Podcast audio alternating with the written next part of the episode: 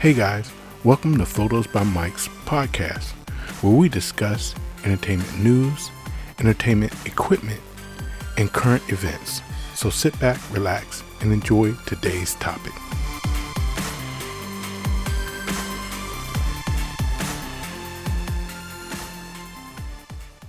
Hey guys, good day. It's Mike again, and today I'm gonna go a little bit off strip, script. Excuse me. Um, I usually do current events and entertainment news and media and and current events, but um, today what I'm gonna do is go back a little bit in history.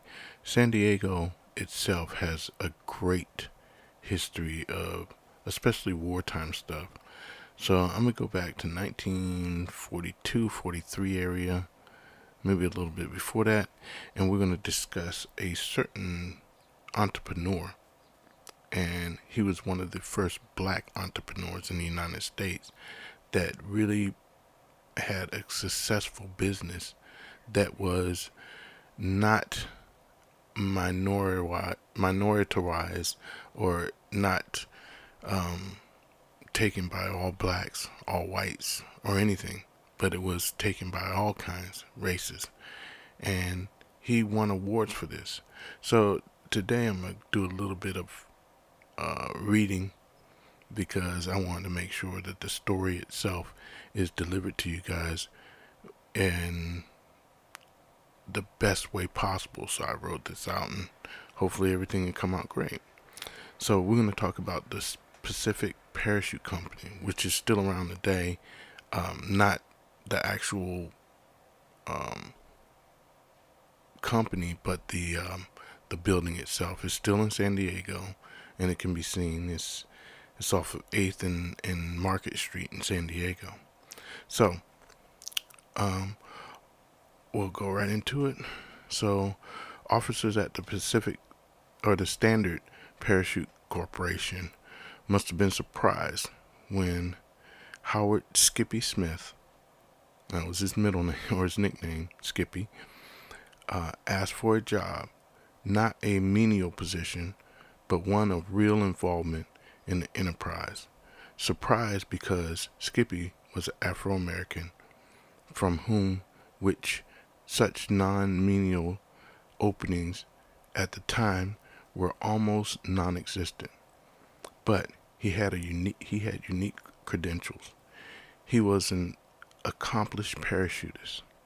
Arriving in Los Angeles from deep in the South, Birmingham, Alabama, in the 1930s, in the late 1930s, he became uh, he became obsessed with parachuting, and his close friend Matt Gravel purchased parachutes and enrolled in the school for novice. Having learned the rudiments, they joined a group of barnstormers calling themselves Skip and Skippy. Now, back then, let's look at it. They they had to buy a parachute, and a parachute cost around two hundred and eighty-five dollars back then, which is equivalent to about around fourteen hundred dollars now. So they spent, they had to save up money to get these parachutes so that they could go skydiving. In publicity brochure, describe um, landings or describe the performance as courageous delayed chute openings, free fall, breakaway jumps, and spot landings are some of the feats in which these the great acclaim for these two young Negro boys. Technically or tragically, the team of Skip and Skippy came to a, a, sudden finale in 1939 when Skip Gravel was killed when his parachute failed to open. Skippy Smith continued on. Soon after, Standard Parachute Corporation started in business. Skippy was knocking on the door. Despite some misgivings by other employees, he was hired as a drop tester and packer working in the in the field with other men. And these other men were white men. So their misgivings were that here's this Negro thinking that he could go come in and just become uh, a high employee in this company here in San Diego.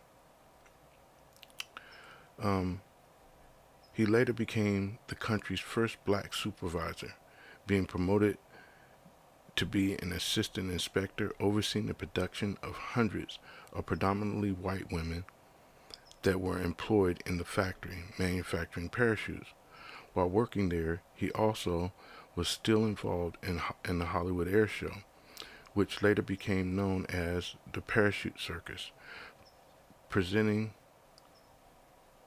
with a number of other performers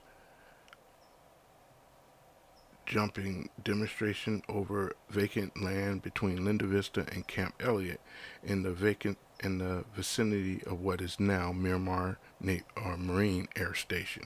It was naval, but it's now Marine. Having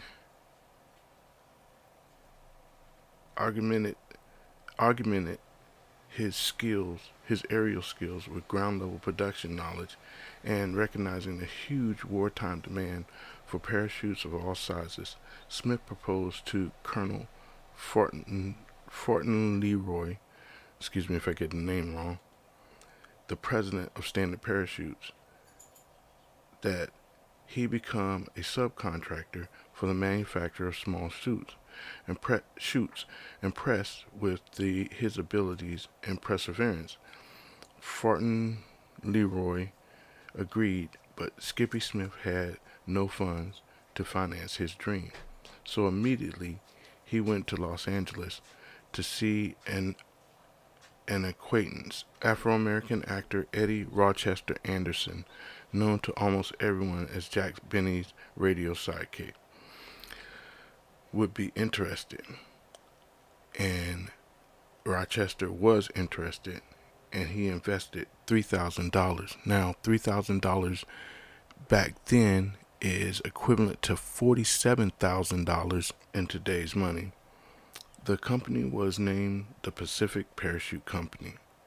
For the new venture, Smith rented all three floors of a building at 627 8th Avenue near Market Street, a couple of blocks north of Standard Parachute facilities. The 28-year-old man was a was now in business.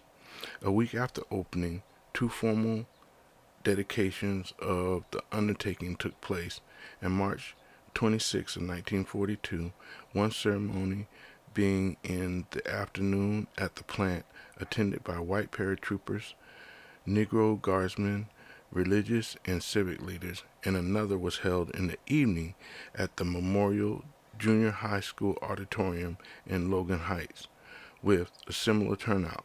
Speaking at both were Colonel Fort Fort Leroy, Skippy Smith, and Eddie Rochester Anderson, who was met at the Santa Fe train station with great fanfare and then led by the police and escorted to the to the plant. The business was dedicated to Skippy, close friend and jumping partner, the late Skip Grobel. Personnel at the parachute company, uh, the Pacific Parachute Company, consisted mainly of women operating sewing machines, cutting skills or cutting silk and clothing and cloth, and performing related tasks. As one of the first, if not the first, African American wartime materials manufacturers in the nation, Smith was urged by others, minority community, to hire only blacks, but Smith refused stating in effect that he would not be party to participating in prejudice and discrimination. The result was diverse workforce of African American, Mexican, Brazilian, Filipino, West Indian, and Caucasian, a truly integrated group for the era when such desegregation was rare.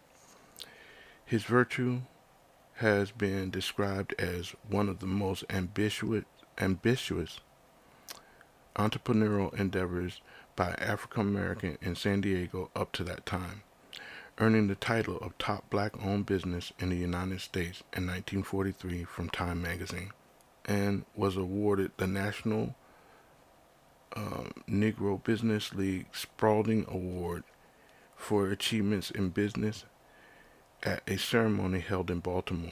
The same year, Rochester was honored with the trophy from the San Diego Merchants and Manufacturers Association for achievements in manufacturing for other for the promotion and of racial understanding.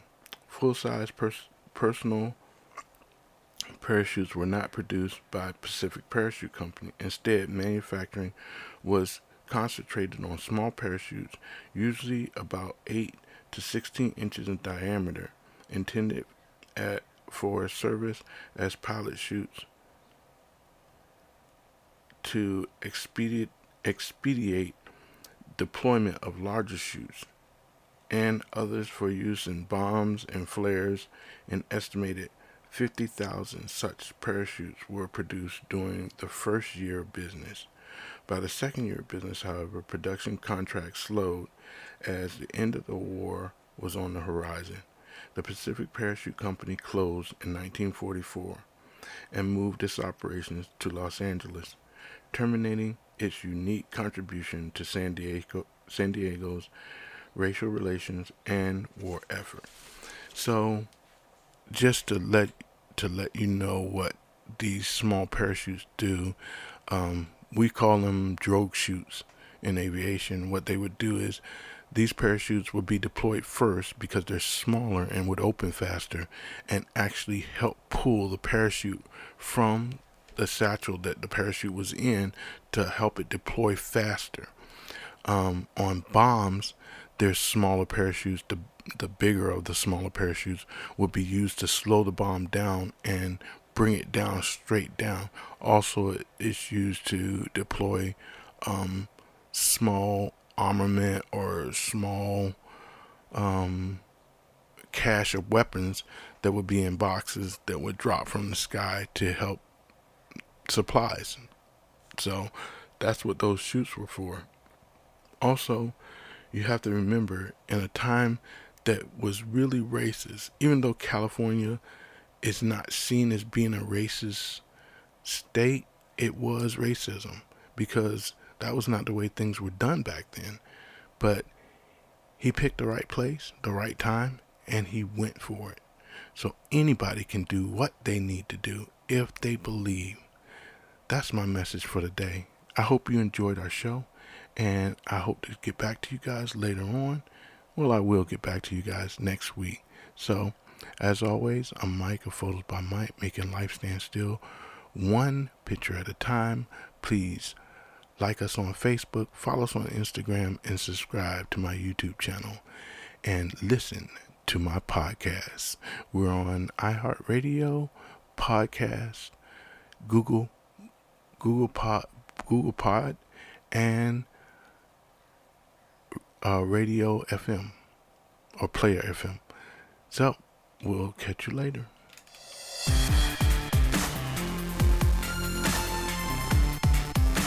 We hope you've enjoyed this podcast. Please come and join us again on iHeartRadio, Podbean, Amazon Music, or Player FM app.